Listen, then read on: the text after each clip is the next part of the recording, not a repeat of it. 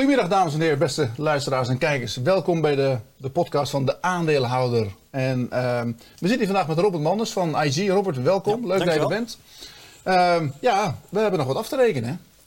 Ja, ik denk dat ik een bepaalde weddenschap heb gewonnen. Ik moet zeggen, ik verlies niet graag weddenschappen. Doe het wel met enige regelmaat. Maar goed, met deze, eerlijk is eerlijk, we hebben een maand geleden hadden wij het over de eindkoers van Besi. Mm-hmm. Einde vorig jaar, 78 was toen de koers. Ik zei hoger, jij zei, of zei het andersom? Nee, niet terugdraaien, Nico. Niet terugkrabbelen. Ik zei hoger, jij zei lager. Dat hij hoger zou eindigen, ik zei dat hij lager zou eindigen. Geëindigd op 75 of zo. Ik vond het best wel zuur. Want 74 nog ja, niet. Nou ja, laten we afgelopen 75 zeggen. Maar daarna kwam er een koersdoelverhoging van Bank of America. Die gingen van 56 naar 160. Toen liep het op naar de 90 en toen was je niet thuis. Ja. Maar goed, we staan nu weer eronder. Dus ik geef jou van harte deze fles wijn. Die is voor jou. Mag je mee naar huis nemen. En dankjewel. Ik hoop dat je er veel plezier van hebt. En dat die lekker smaakt. Ik hoop het ook. Mooi zo. Nou, dat was Besi. Ja, we moeten het sowieso even hebben over de vorige aflevering toen jij hier was. Want dat was de laatste volgens mij van het afgelopen jaar. Toen hebben we gehad over een aantal risico's die we zagen op de beurs. He? Ja, en wat thema's voor dit jaar. Thema's die hebben we in bepaalde volgorde gezet. En wat blijkt nu, die volgorde is helemaal verkeerd. We moeten er even naar kijken. Nou, even terug. Het jaar is nog maar net begonnen, hè? Daarom. We hadden 5 thema's geïdentificeerd. Inflatie en de rente, economische groei, China, Rusland en corona. Nou, die hadden we in bepaalde volgorde gezet. Op 5 hadden we Rusland gezet. Misschien moet die nu tijdelijk even wat hoger. Hoe zie je dat? Zie je dat escaleren? Of zeggen we nou... Die Russen die verdienen zoveel aan ons gas, die komen de grens niet over daarbij. Nou, ik denk dat Rusland dat uiteindelijk toch weer met de SIS afloopt. Dat zagen we ook bij de annexatie van de Krim.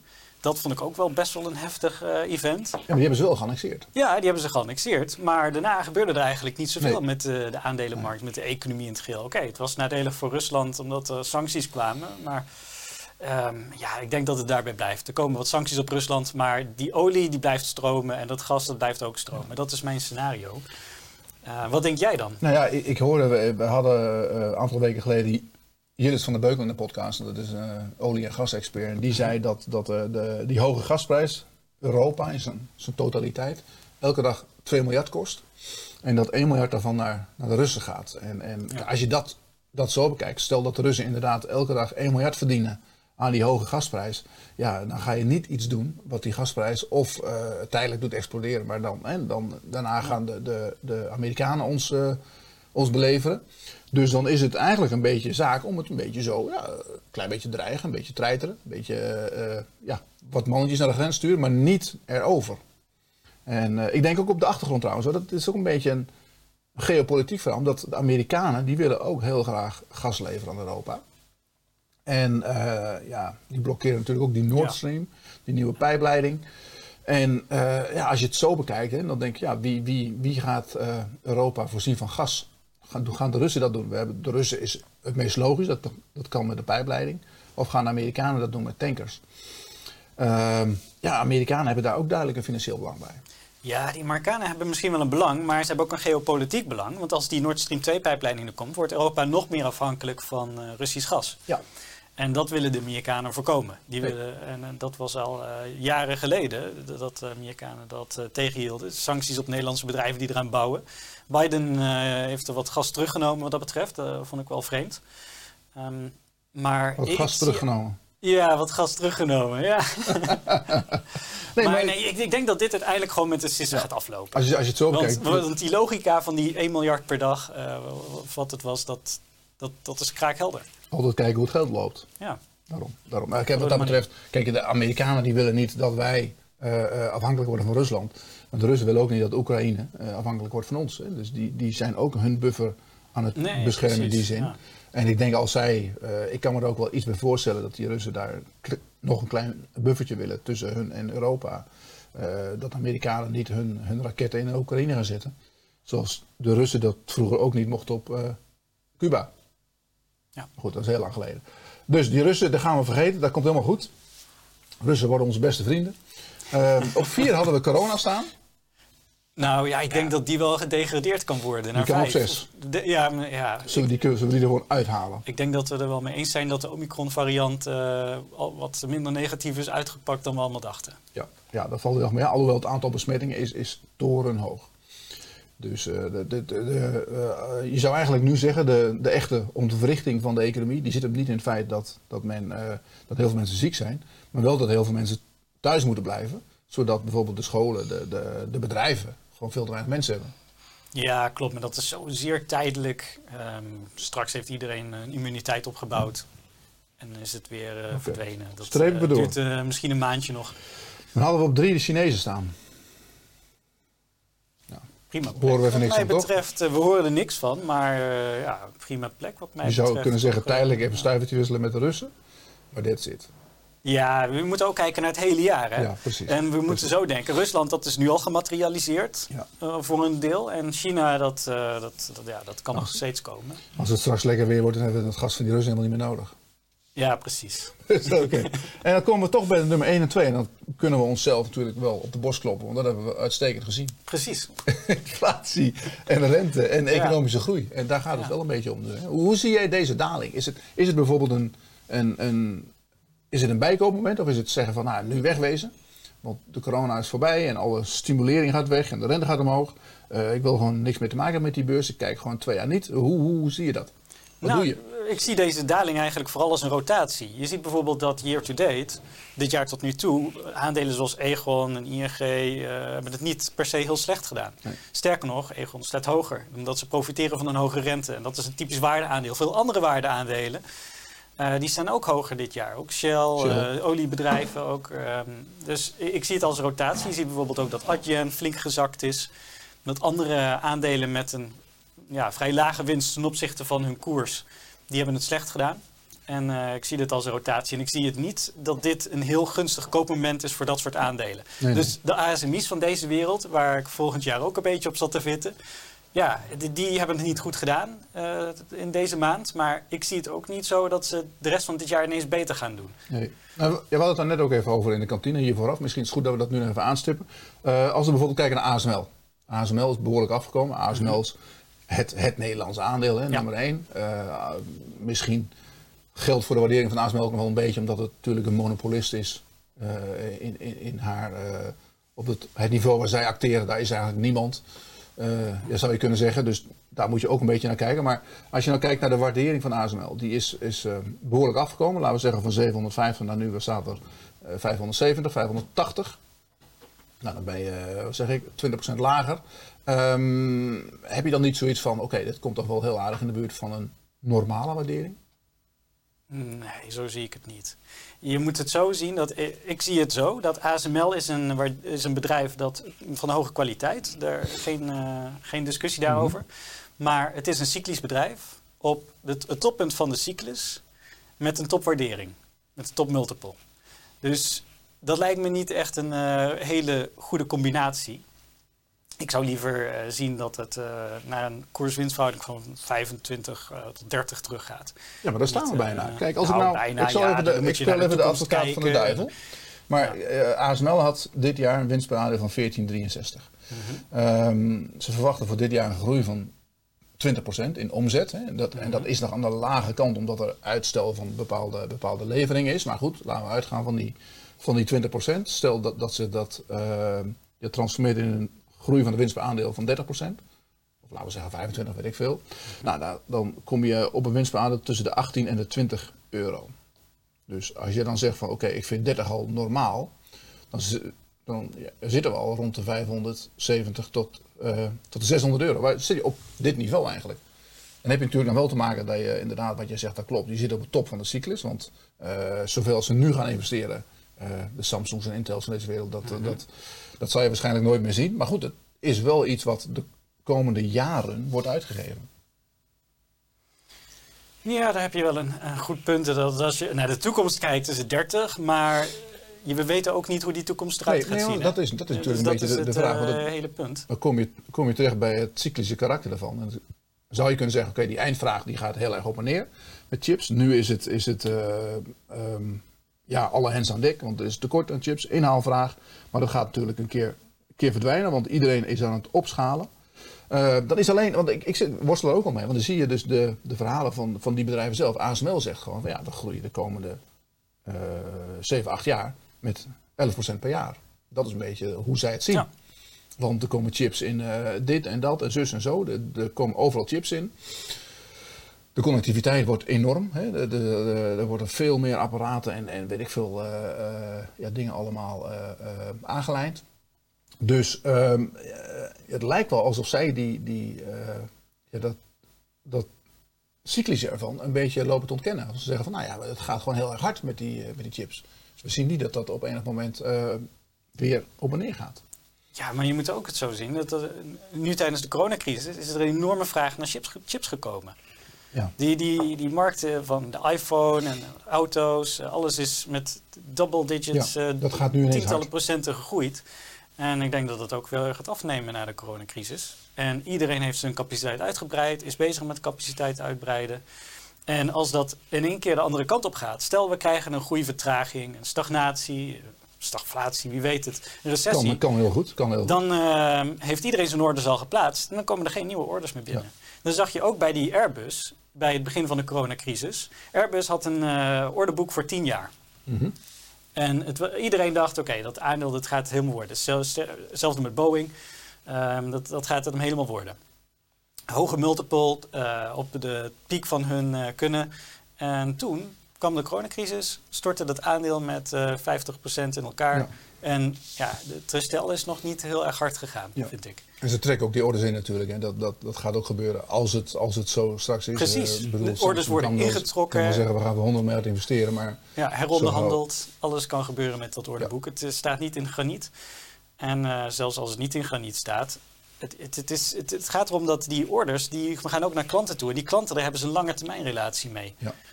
Dus je kan niet zomaar alles door de strot van je klanten duwen. Want die kunnen ook op een gegeven moment in cashflow problemen komen omdat je ze orders laat afnemen. Ja, dus, nee, maar dat gaan ze ook niet doen.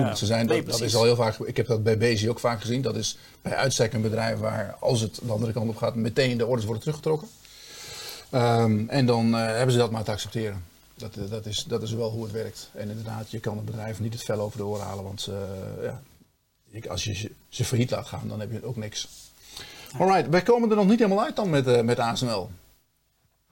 Nee, nog niet. Ik vind het toch wel aantrekkelijk op 5,75. Oké, prima. Nou, dan is dat jouw koop. Ja, ga ik doen. Maar voorzichtig, hè, want dat geldt als algemeenheid. Nooit al je eieren in één mandje. Spreiden is belangrijk. Ja. Het kan altijd lager, want laten we heel eerlijk zijn. We staan nu op 750, komen van de 800. Maar we komen ook van de 400. Ja. Dus laten we niet doen alsof dit al een enorme correctie is. Nee, we zijn aan het roteren inderdaad. En omdat de hardst opgelopen bedrijven nu aan de verkeerde kant van de rotatie zitten. Laat het zo maar zeggen. Dalen de beurs mee. That's why. Ken jij die mop van die IPO?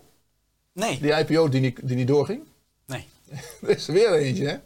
Het is heel moeilijk in Nederland om een bedrijf naar de beurs te brengen. Ik kan er verschillende noemen. Fastnet, cm.com. Nou, laatst ben ik even vergeten. Vandaag WeTransfer. Gaat ook niet door. Ja, WeTransfer. Ja, had je daar alvast wat research op gedaan? Nog niks? Nou, ik heb heel kort de prospectus gezien. Een beetje doorgebladerd. En toen zag ik, wacht eens even. Ze krijgen een waardering van 700 miljoen. En ze hebben een winst van 10 miljoen gemaakt in 2020. Ja. In 2021 tot nu toe geen winst. Nee. Maar dan denk ik, ga ik me ook achterdoor krabben van waarom? Ja. Toch? En wij zaten ik weet niet wat jij ervan denkt. Nee, wij zaten hier op kantoor al te kijken van... Zit er een merk achter? Een hele speciale technologie die niemand anders heeft? Ja. Wat is het? Ik weet het nog steeds niet. Het is natuurlijk. Maar, ze willen graag wat cashen, want het komt ook een gedeelte van de aandelen. Het komt van bestaande aandeelhouders. Ze geven ook wat nieuwe aandelen uit. Het was niet eens heel groot. Ze moesten 280 miljoen wilden ze ophalen. Mm-hmm. Dat is ook niet de wereld. Nee. Maar toch, ik vind ook wel heel, heel makkelijk wordt gezegd. Het sentiment is op dit moment ook niet goed. Maar het is ook niet waardeloos. Zo. Er is nog steeds wel behoorlijk hoeveelheid geld bij beleggers en bij hedge funds, instituten, weet ik veel. Die kunnen best wel wat doen. En die kunnen zeker wel 300 miljoen opsnuiven hier in Nederland. Alleen... het gaat toch wel erg makkelijk, wordt het weer ingetrokken. Ja, ik denk dat het een waardering is. Eerst dachten ze meer dan 1 miljard te krijgen. Toen werd het al gedowngrade naar die 720 miljoen. En wat er de afgelopen week is gebeurd... ze hebben gewoon gebeld met de institutionele beleggers die geïnteresseerd waren. En die zeggen, nee, we zijn niet meer geïnteresseerd voor 17,50. Nu willen we misschien 16 of 15 euro per aandeel betalen.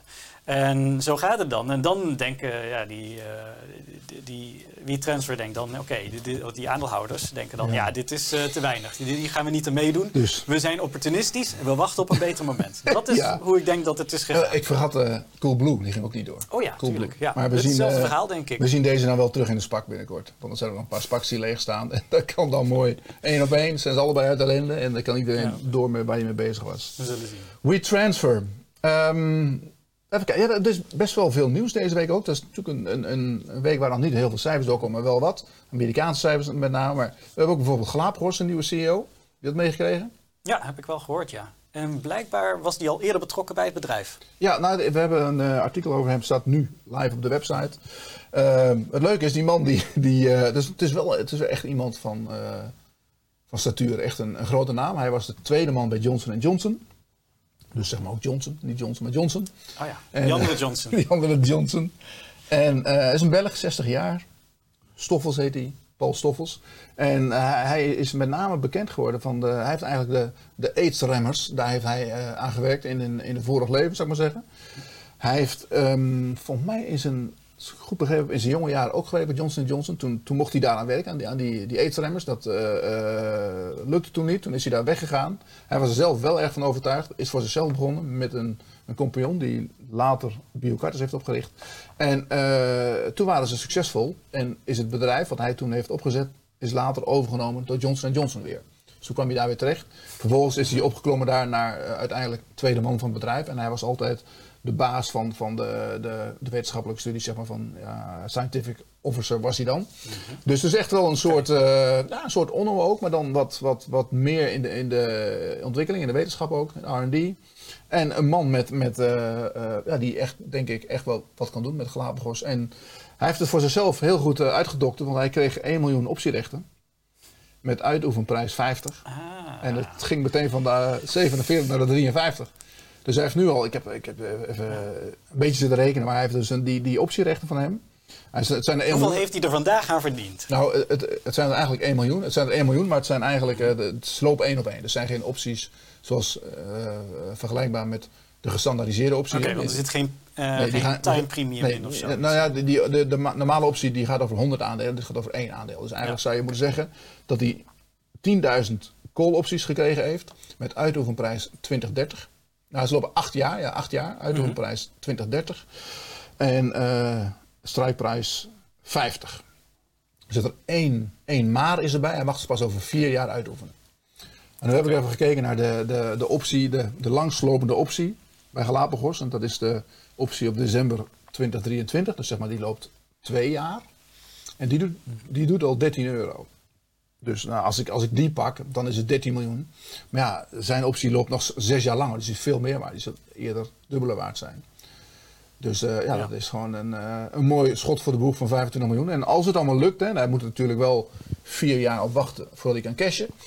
En dan krijgt hij 1,5% van het bedrijf in handen. En dan krijgt hij 1 miljoen aandelen. Er staan nu rond de 65 miljoen aandelen uit. Dus dan heeft hij 1,5% van het bedrijf. En hoe mooi is het als jij gevraagd wordt voor een bedrijf, Robert? Stel, je krijgt straks een aanbieding van een bedrijf en daar wil je aan werken. En die zeggen van, joh, je krijgt optierechten met uitoefenprijs 50. Mm-hmm. En er zit voor 70 euro in kas. Dat klinkt wel als een goed verhaal, Nico. Dus dan hoef je alleen maar... Je hoeft alleen geen geld te verliezen, dat is het. Nee, nou ja, je kan ook zeggen, we doen ik kom morgen dienst en we doen overmorgen alle deuren op slot. We verkopen de boel en ik ga met 20 euro in mijn tas naar huis. Ja. Maar zo werkt het natuurlijk niet. Maar goed, ik denk dat hij gewoon vertrouwen heeft in de researchportfolio van Galapagos. Natuurlijk. En dat is natuurlijk waarom aandeelhouders nu... Ja. En daarom zijn aandeelhouders enthousiast. Het is echt een goede naam om aan je te binden, om voor de troepen te gaan staan. En daarom komt ook die fantasie weer terug in Galapagos. En ik moet eerlijk zeggen, kijk, die kaspositie van 70 euro, dat is, denk ik, over 3 jaar is dat nog maar 50 euro. Dus dat gaat heel veel uit. Maar daar gaat het ook niet om. De waarde zit natuurlijk vooral in de capaciteit om ontwikkeling te doen. in de R&D-capaciteit. En die moet hij naar boven halen. Maar goed. Galapagos, in ieder geval de beurs vandaag valt eigenlijk nog wel mee met wat er allemaal gebeurt. Hè. Het is vandaag donderdag. Een witte raaf op de beurs. 13% hoger en dat hadden we ook even nodig. Ik heb er veel te weinig helaas. 13 zeg je? Ja, 10 of 13. Dat stond €53 in. Oh, Galapagos. Ja, Galapagos. Wat dacht jij dan? De beurs zelf? Ja, ik weet niet. Ik dacht dat je je versprak. De beurs zelf 13% hoger. Wanneer dan? Kom bij de volgende. PostNL. Hebben we het daar over gehad? Nee, daar hebben we het nog niet over gehad. Heb ik jou wel eens gesproken over PostNL of niet? Ja, de podcast misschien wel. Hebben we het wel eens over gehad? Ik weet jouw mening niet over PostNL. Dat is een tijdje geleden. Nou, mijn mening is... ik ben het een beetje gestopt te volgen... omdat ik het niet zo interessant meer vond, het aandeel. Het is 11% dividend, vind je niks? Vind je dat te weinig of zo? Nou, op zich, ik ben wel van de value-verhalen. Maar op dit moment zit PostNL in een vrij gunstig klimaat. Met de pakketjes die gestegen, iedereen is dat gaan doen en zo. Nou, dus ze hebben enorm de wind meegehad. Ja. En zij en hun concurrenten hebben de afgelopen jaren de kans gegeven om hun capaciteit uit te breiden en alles. En ik denk dat we nog steeds een terugslag gaan krijgen naar een wat normalisatie. En dat je dan ook ziet dat de marges normaliseren, want die zijn nog steeds niet helemaal normaal in mijn ogen. Nou ja, ik denk dat marges wel behoorlijk teruggelopen zijn. Dat zag je ook wel iets in de cijfers. Ze zeggen zelf, ik heb de cijfers hier bij me. De afgelopen jaar hebben ze €308 miljoen verdiend. Zij denken naar de EBIT, dus de winst voor... de operationele winst, zeg maar. Voor rente en belasting. En dat wordt volgend jaar, gaat dat terug naar €228 miljoen. Dat is nu de prognose. Waarschijnlijk misschien ietsje meer, maar daar gaat €80 miljoen voordeel aan corona hebben ze gehad. Ik weet niet hoe ze dat uitrekenen, dat lijkt mij heel moeilijk, maar... Ja. Die gaat eraf, dus ze gaan echt qua verdiensten gaan ze een stuk terug. En dat is natuurlijk ook een beetje de angst van veel beleggers. Dat is denk ik ook een beetje de reden dat ze het veel beleggers... Dat is ook behoorlijk afgekomen van 5 naar nu 3,5. Maar ja, goed, we hebben ook €1 gezien in de coronadip. Ja, maar dat was echt tijdens de crash, hè? Dat is niet eens veel. Ja, nee, maar dat kan je wel zeggen. Ja. Maar daarvoor lag het ook heel slecht. Hè? Klopt. En daar was een reden voor. De eerste kwartaalcijfers van 2019... Ja. Oh nee, van 2020. Nee, van 2019. Die waren echt niet best. En toen iedereen hoopte een beetje op we hebben altijd gezegd van... Oké, we zijn post, maar we worden pakketten. En dat omslagpunt, dat kwam maar niet. En dat duurde langer en langer. Toen bleek die groei... in pakket ook tegen te vallen. En toen in één keer natuurlijk viel het kwartje met de corona. Dat heel Nederland online ging bestellen. En toen waren ze binnen. Ja, en dit hele probleem met die pakketten is dat het groeit wel in omzet. En in investeringen die ze doen. Maar de winst die groeide maar nauwelijks. Ja. Die operationele winst bleef hetzelfde. Omdat die marges die daalden. Omdat de concurrentie zo hevig is in die markt. Ja. Omdat alle spelers die breiden hun capaciteit eenvoudig uit. En ja. Ja, je ziet er ook best een slachtoffer. Ik vond bijvoorbeeld het aandeeltje InPost. Oh, dat is... zegt een ramp. Dat gaat ook niet goed, hè? Terwijl die zitten toch een beetje, klein beetje... Dus ik word gebeld door iemand, die ga ik even snel wegdrukken. Spam stond erbij. Want de vorige week hadden die jongens in de podcast, Albert en Jordi. Die vroegen de mensen om het laagste punt te noemen in het aandeel InPost. Maar dat is wel een beetje treurig. Die is volgens mij op €15 naar de beurs gegaan. En die staat nu rond de 6. Ja. Terwijl die toch best wel groeien. Ja, nou best wel. Niet zo hard als iedereen denkt. Maar rond de beursgang was ik daar wel ingedoken in dat verhaal. Ik had nog een paar artikelen over geschreven. Die zijn wel te vinden op IG.com. Je was heel positief, zag ik. Nee, Nico. Google maar. Je ziet je titels al en het gaat helemaal verkeerd. Maar het punt is dat ze hebben eigenlijk vooral één markt in Polen met pakketjes, pakketkluisjes. En ze hebben concurrentie van andere spelers die niet met pakketkluisjes, maar met andere zaken werken. Dat is één ding. En twee, het belangrijkste is dat ze één grote klant hebben. En dat is de bol.com van Polen. En nu gaat die bol.com van Polen zelf de pakketkluisjes... Is dat Allegro of zo? Allegro, ja, Allegro. Zoiets. Ja. Die gaat nu zelf pakketkluisjes bouwen. Want die zien ook, die maken veel te hoge marge daar bij InPost. Daar gaan we wat aan doen. Dat willen wij ook.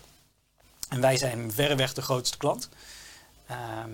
Dus dat is één element. Een ander element is dat er ook andere webwinkels Polen binnenkomen. Zoals Amazon. Die maakt er best wel wat succes mee.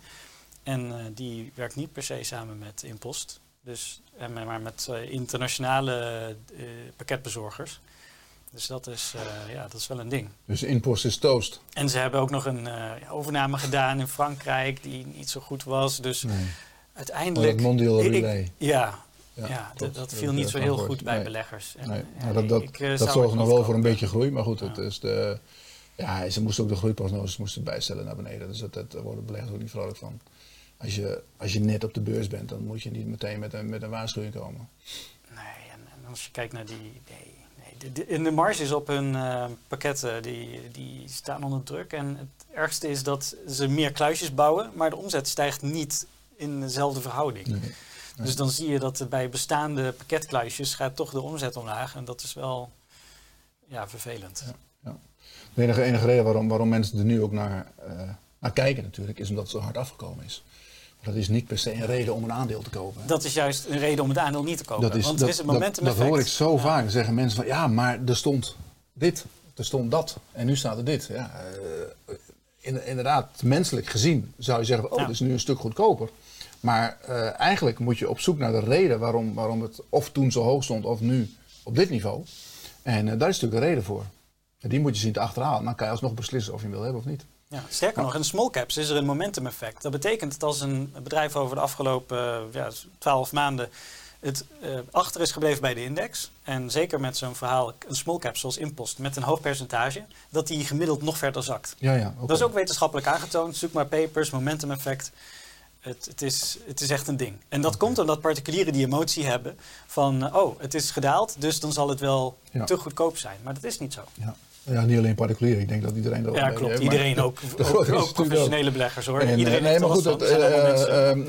Het maakt wel verschil of het je eigen geld is of niet. Dus ik denk wat dat betreft instituten dat daar makkelijker iemand kan zeggen.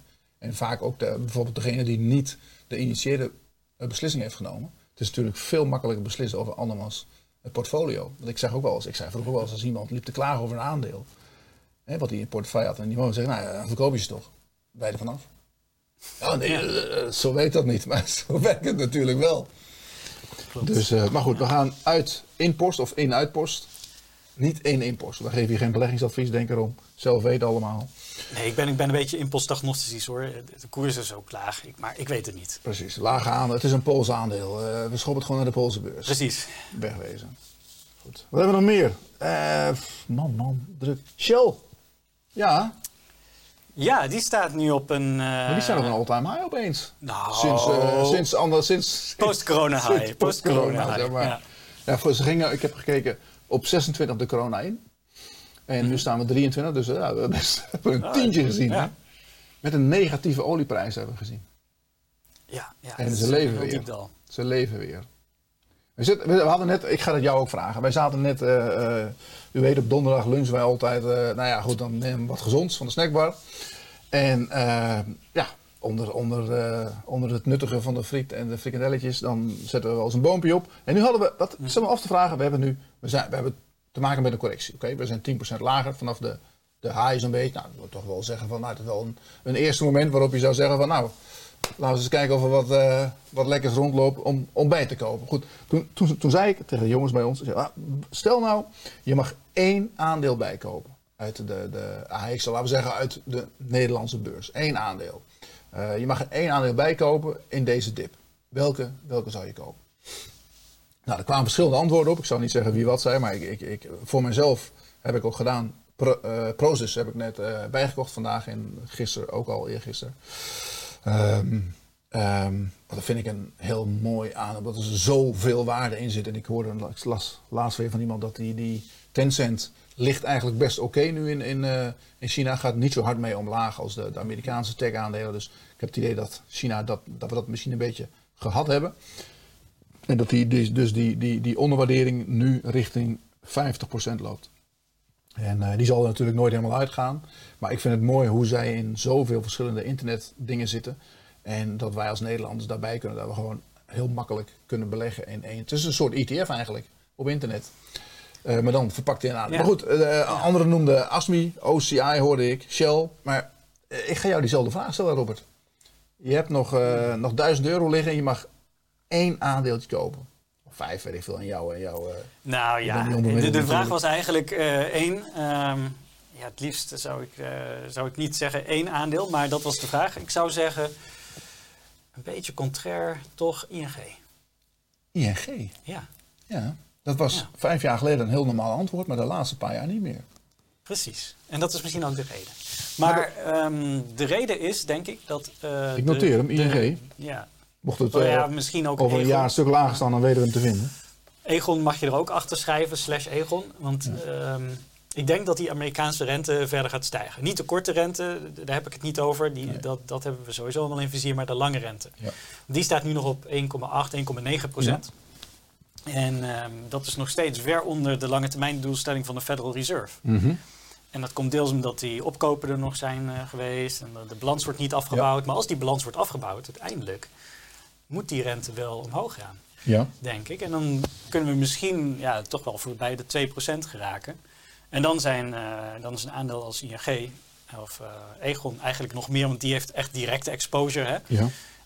Die heeft dan wel een voordeel. Alhoewel Aegon zelf altijd zegt, ik heb laatst een gesprek met iemand daar, die zei van iedereen denkt dat wij één op een met de Amerikaanse rente meelopen, maar dat is ook niet zo. Dat zegt het bestuur van Aegon de hele tijd, omdat ze zelf vinden dat ze heel veel waarde creëren en dat het niet om de Amerikaanse rente gaat, maar uiteindelijk is dat wel een heel belangrijk element. Maar ING dan, hè? Want de banken.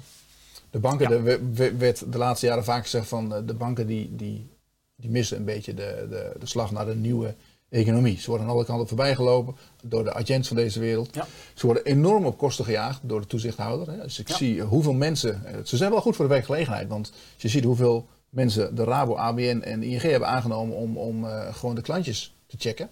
Nou, dat zijn er duizenden. En die verdienen niet weinig, kan ik je vertellen. Klopt. Dus worden op hoge kosten gejaagd. Hebben nu natuurlijk een beetje de wind mee omdat corona met een sisser afloopt. Dus al het geld wat ze opzij hebben gezet in 2020 komt nu weer terug. Dus nu mooie cijfers van dividenden uitkeren. Maar hoe ziet dan de toekomst uit? Waar gaan zij geld verdienen? De toekomst, ik denk dat die rentemarge omhoog gaat. Die ligt nu echt op zijn gat. Op dit moment de nieuwe productie die ze maken, dat is ingeprijsd. Dat is slecht. En die rentemarge die gaat omhoog. Dat is 1. 2. Wanneer heb jij voor het laatst van bank veranderd, Nico? Ja, ik heb dat nog nooit gedaan in mijn leven. Je stelt net de vraag aan een verkeerde. Precies. Oké, dat is wel zo. Dat weet ik nog. Je had het verteld. Maar voor de kijkers, denk na. Mensen gaan niet snel van bank wisselen. Dus die banken... mensen zitten allemaal bij een bank. Precies. Iedereen heeft een bank nodig. Niemand verandert ooit. En die fees zijn ongeveer overal hetzelfde. En ze gaan nooit omlaag. Ze gaan alleen maar omhoog. En de nieuwe technologie, hoe denk je daarover? De blockchain, de DeFi's. Stel dat de ECB ons allemaal een rekeningnummer geeft.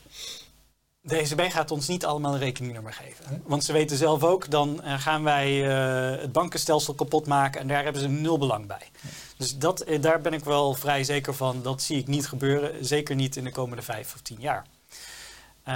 En de gedecentraliseerde finance, bitcoin, dat is heel leuk. Maar ik geloof niet dat het hele financiële stelsel overneemt. Echt niet. Ja. Dus ik denk dat de banken dat nog blijft de komende zoveel jaar. Okay. En dat ze meer commissies gaan vragen van hun klanten. Dat blijft doorlopen. En dat uiteindelijk die rentemarge ook weer wat gezonder wordt. Ja, oké. Ik noteer voor jou... Maar goed, dat is ook een beetje een macro-call. Ik noteer voor jou ING, hè, dat is heel duidelijk. Ja. En we zullen over een half jaar met je afrekenen. Dan gaan we kijken of het inderdaad zo is. We zullen zien. Ik durf er geen fles op te zetten. Ik moet zeggen, de banken liggen de laatste tijd best goed. Hè. Ook in deze correctie, / rotatie, zie je dat de banken niet echt... die krijgen niet hele grote klappen. Alhoewel zelfs de Amerikaanse banken daarvan vielen de cijfers een beetje tegen. Maar dit valt dan nog wel een klein beetje mee. Dus we gaan het zien, Robert. We hebben nog heel even tijd voor... heb je een beetje meegekeken met Amerikaanse aandelen? Ja, een beetje. Cijfertjes. Netflix. Heb je Netflix zelf? Nee. Niet? Nee. Het aandeel niet. De enige... Nee, maar Netflix zelf. Het abonnement? Ja. Bedoel je? Ja, dat wel. Ja. En heb je ook de prijsverhoging al binnen gehad? Want ze gingen de prijs verhogen, toch? Ja, klopt. Ik zit wel te denken over wisselen. Want ik kijk wat minder series, wat meer films. Ja. En dan is Netflix eigenlijk niet het beste abonnement, denk ik. Nee, die moet je wel hebben. HBO of zo? Ja, ik heb gehoord Amazon Prime. Of Videoland. Ik heb ook Videoland. Ik moet zeggen, Videoland, het is drie keer niks. Maar het is heerlijk als je gewoon... Ik ben fan van bepaalde RTL-series. Van het klusprogramma van John Williams. Daar kijk ik altijd naar. En als ik dat op Videoland kijk, heb ik geen reclame. Alleen dat al is mij die paar euro waard. Ja. Dus, maar goed, laten we het even over Netflix. Met interactieve tv kun je ook heel ver komen tegenwoordig. Ja. Daar ben ik ook wel fan van dat model. Ik woon in de prairie en ik heb lastig internet thuis, dus dat is echt lastig. Maar goed, okay. Ik wilde even met jou spreken over Netflix. En laten we ook even kijken, Tesla, Microsoft, de grote techfondsen, hè, die moeten nu natuurlijk de rotatie stoppen. Want tech zit aan de verkeerde kant van de medaille op dit moment. En het enige wat dat kan doen, kantelen. We dachten de vet moeten we ook nog over hebben. Kom zo over op. Maar de cijfers van deze bedrijven moeten eigenlijk ons laten zien dat we toch in die bedrijven moeten blijven zitten. Maar dan moet die outlooks die ze geven, moeten natuurlijk meevallen. En als er ook maar ietsje tegenvalt, zoals bij Netflix, dan zijn ze gelijk zo, moeten meteen 20% af op een dag. Ja, ik denk dat precies die rotatie is van de markt. Als de winst heel laag is ten opzichte van de koers, dan zit er niet echt een bodem in het aandeel. Hè? Nee. Kijk, als een Shell op een koerswinstverhouding van 5 staat, ga je het naar 4 brengen. Er zijn heel veel mensen die het dan niet willen verkopen. Nee, maar stel, het staat op een aandeel staat op een koerswinstverhouding van 60, dan ga je ook achter denken van... Waarom niet 50? Waarom niet 40? Ja. Dat kan heel makkelijk. Dus dat is wat er nu gebeurt. Ja. Dat betekent, we komen uit een periode van hoge groei. Hè? Het stond afgelopen week, hadden we dat in het magazine staan. Dan zeg je, het aantal nieuwe abonnees, daar gaat het eigenlijk steeds om. Hoeveel mensen krijgen ze erbij? Nou, dat was in het eerste kwartaal 2020 natuurlijk enorm. Toen we thuis kwamen te zitten, was het eerste wat je deed, is een Netflix-abonnement afsluiten. Maar nu is de prognose voor het eerste kwartaal van dit jaar is dat ze 2,5 miljoen bijkrijgen. Dat lijkt me nog heel veel. Ik weet niet wat voor afdeling administratie daar moet hebben om dat te regelen. Maar dat werd gezien als heel weinig. Normaal is het tussen de 5 en 8 miljoen vaak. En toen ging je gelijk 20% af. Precies, dat hele verhaal. Hè, van, de groei valt een beetje tegen, de inflatie is wat hoger, of de rente is wat hoger. En dan gaan beleggers denken, oké, waarom staat dit op een koerswinstverhouding van 100? Ja. Nou, dan laten we maar verkopen en dan gaat het naar 90. Maar waar de bodem is, dat weet ik. Dan heb je nog niet een... Laatst las ik een tweetje van iemand die had een of ander aandeel gekocht. Dat was ook een aandeel zonder winst. En voor mij ook nog zonder... Wel met omzet, maar die zei van, het staat nu 8 keer de omzet. Dus echt heel goedkoop nu. En dan denk ik, dat zijn wel heel andere metri dan vroeger. Hè? Dat je zegt van, het is nu, staat nou 5 keer de winst en we zitten in een dalletje. Ja, dan moet je er echt wel in, denk ik. Maar goed, een andere, kijk, we rekenen toch een klein beetje op die grote techbedrijven. Vanavond komt Apple, donderdagavond, als dit wordt uitgezonden is dat al bekend. Wij weten nog niet wat het wordt. Maar die moeten een beetje de koersval van de technologiefonds stoppen. Iemand anders die dat had gekund en het niet gedaan heeft, is onze vriend Jerome Powell. J. Powell. Ja, we zijn toch een beetje, die man die staat er goed op, hè? Laten we eerlijk zijn. Hey, ik ben niet negatief over die man. Iedereen in de financiële wereld, die man is een verademing, laten we eerlijk zijn. Vergeleken bij zijn voorgangers, die vaak met wollige taal, ik weet niet of jij, je bent wat jonger dan ik, maar... Ja, ik weet Jelle nog hoor.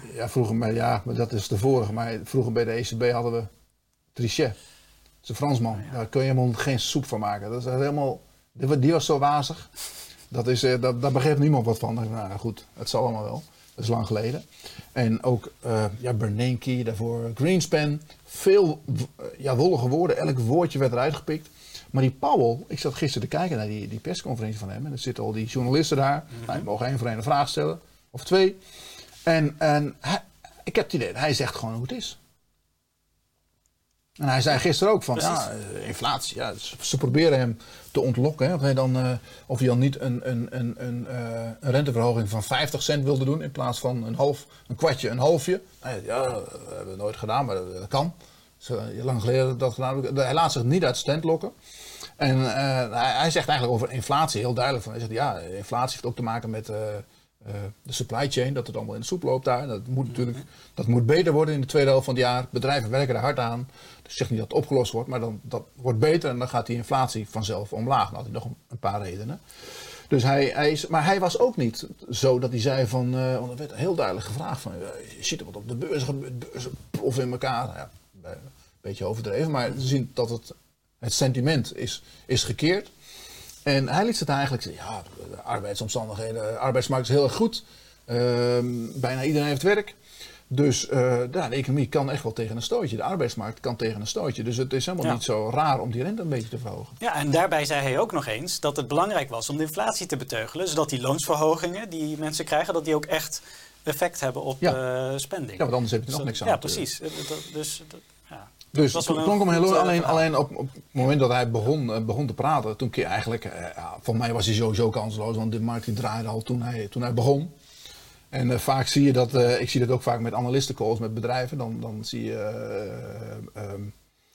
te luisteren naar die analistencalls, doet het aan, dat doet eigenlijk niks en dan is die call afgelopen en dan gaat die omhoog. Mensen moeten altijd oppassen dat ze niks doms zeggen of niks verkeerd zeggen. Zie je vooral bij TKP trouwens. Maar goed, dat zag je hier ook een beetje. Alleen, het kwam natuurlijk niet meer goed, want het was al kort voor 10 uur en dan gebeurt er niks meer. Maar hij kan er verder weinig aan doen. Goed. We hebben alles een beetje besproken, Robert. We zitten op 41 minuten, maakt verder niet uit. Maar laatste woord, stichtelijk woord nog. Heb jij nog, wat moeten we met deze markt? Durven we het aan om wat te kopen? Zeggen van, nou jongens, even rustig aan, want het is pas, we staan nog steeds vrij hoog. Gezien waar we 2 jaar geleden stonden, of zeggen van nou, dit is een kwestie van een rotatie en week praten. Zoals ik het zie, veel aandelen zijn eigenlijk wat dichter bij hun fair value gekomen. En beide kanten van de rotatie. Dus ik zie hier niet aanleiding in om heel wild van positie te switchen. Nee, maar, nou, dat is wel wat iedereen doet. Iedereen die wisselt van positie. Ik vind ook in een correctie is het altijd mooi om, als je nog aandelen, goede aandelen had willen hebben die je altijd te duur vond, dan is dit wel een kans natuurlijk. Maar goed, ik weet niet of dat klopt. Maar dan moet je die aandelen wel kopen op wat jij vindt dat het fair value is. Ja. Dan moet je niet denken, oh, het is met 10% gezakt, dus ik koop het. Nee. Maak gewoon zelf een analyse van zoveel is het waard en alleen onder dat niveau kopen. Ja. Of op dat niveau, maar niet erboven. Ja. Ja, je zou kunnen zeggen dat er bij veel bedrijven aandelen dus wel een hoop lucht is uitgelopen. Ja, dus dat is wel. En ook bij goede bedrijven eigenlijk. Hè? Kijk, we hebben natuurlijk al eerder gezien dat de Nasdaq, als je kijkt naar de Nasdaq 100, die volg ik heel erg, dan zie je dat een stuk of 40, 50 bedrijven, die zijn gewoon door midden in waarde. Mm-hmm. En dat de top houdt er nog een beetje tegen. Maar je ziet ook goede fondsen, bijvoorbeeld op onze eigen beurs, als je kijkt naar IMCD, wat een fantastisch bedrijf is met steeds goede cijfer, steeds overdeliver. En, sorry, dat was de frikandel. En die gaan van 200 naar 150. Ja, dat komt wel een stuk dichterbij bij een niveau waar je denkt van nou, dat is wel echt een mooi bedrijf. Ja. Dan heb je het ook over een goed bedrijf. Dus niet over een gehyped bedrijf met een enorme waardering. Waar veel mensen met optieconstructies in zitten. Maar goed, als we even teruggaan naar de Nasdaq en naar de Fang Plus bijvoorbeeld. Welke de Fang? De Fangjes. Welke daarvan zou jouw favoriet zijn? Nou, ik heb zelf een beetje een hekel aan Amazon, maar Amazon is wel een heel goed bedrijf. Daar kan ik verder niet zoveel van zeggen. Ik denk toch dat Google, dat met zo'n enorme krachtige positie op die internetmarkt, en dat is niet eens een van de duurste aandelen. Daar zit zoveel, ze gooien ook heel veel geld weg hè, met alle ideetjes die ze hebben. Ja. En ze hebben zo'n macht op internet. Dus ik denk dat wat mij betreft zou Alphabet echt als je dan kijkt naar bijvoorbeeld Facebook. Ja, Facebook met dat. Ja, die hebben allemaal problemen op dit moment. Met dat hele metaverse gedoe. En dat is toch een beetje een surrogaatachtig iets. Ik vind Facebook zelf, ik heb het nog, maar wat doe je ermee? Dus daar heb ik minder. Maar ik vind Google vind ik ook echt een heel professioneel bedrijf. In die zin dat wat ze doen, daar heeft ook iedereen wat aan. En Facebook is meer, het is een hoop gedoe. En iedere keer die schandaaltjes. En dat metaverse, ik weet niet of Facebook daar degene gaat zijn die dat gaat winnen. En ik weet ook niet of dat wel zoiets wordt. Want dat is natuurlijk nu een enorme hype, maar in feite is dat gewoon niks anders dan dat iedereen alles online doet. En dan kan je richten op de kleine kinderen, maar die geven geen geld uit. Nee, precies. Ik denk dat ik het met je eens ben wat betreft de Alphabet. En ik moet zeggen, Microsoft is natuurlijk ook fantastisch. Dat draait ook altijd door. zo'n bedrijf met 20% omzet groeien. Wat was het? Apple. Ik hoorde laatst iemand die zei, Apple is eigenlijk een soort obligatie. Want dat komt alleen maar... het is gewoon één grote geldmachine. Nee joh, kom op. Dat kun je niet zeggen. Apple is een soort van obligatie. In 2016 stond er nog op een koers-winstverhouding van 10 joh. Ja. Omdat iedereen dacht, die iPhones, die markt is verzadigd. Dat gaat hem niet meer worden. En dan kun je toch niet zeggen, dan is het ineens 30 waard en 30 keer de winst. En dat is een obligatie. Nee joh. Maar goed, we kijken heel vaak naar de huidige stand op de beurs. En heel vaak wordt, hè, dat zie je ook met koersdoelen. En je bent natuurlijk geneigd om uit te gaan van wat er nu staat, dat dat de waarheid is. En het huidige verhaal dat in de markt rondgaat. Ja. En het huidige verhaal over Apple, dat is heel positief. Ja. Maar het kan zomaar zijn dat een andere telefoon populairder wordt. Wat dan ook. Maar goed, ze proberen wel. Wat je wel ziet met Apple is dat ze proberen die wel te binden. Als je één keer een Apple hebt, kom je daar heel moeilijk weer vanaf. Omdat alles wordt natuurlijk in lijn gebracht, zodat jij bij iTunes zit en bij weet ik wat allemaal. Dus dat maakt het wel dat zij de mensen wel aan zich binden. Daar hebben ze ook problemen mee met de regulators, met de autoriteit Consumentenmarkt en vooral de buitenlandse versies daarvan. Ja, dat is waar. Alrighty, We zijn er door, Robert. Ik dank jou hartelijk voor je komst hier naar het mooie Naarden. Je hebt een mooie wandeling gemaakt, hoorde ik ook, toen je hier kwam. Zeker. Normaal gesproken haal ik hem altijd op van het station, maar ik ging deze keer lopen en het is hier mooi, hè? Nou, de vesting is echt bezoekwaardig. Zeker. Meen ik ook. Dus dank voor het kijken allemaal en tot de volgende keer.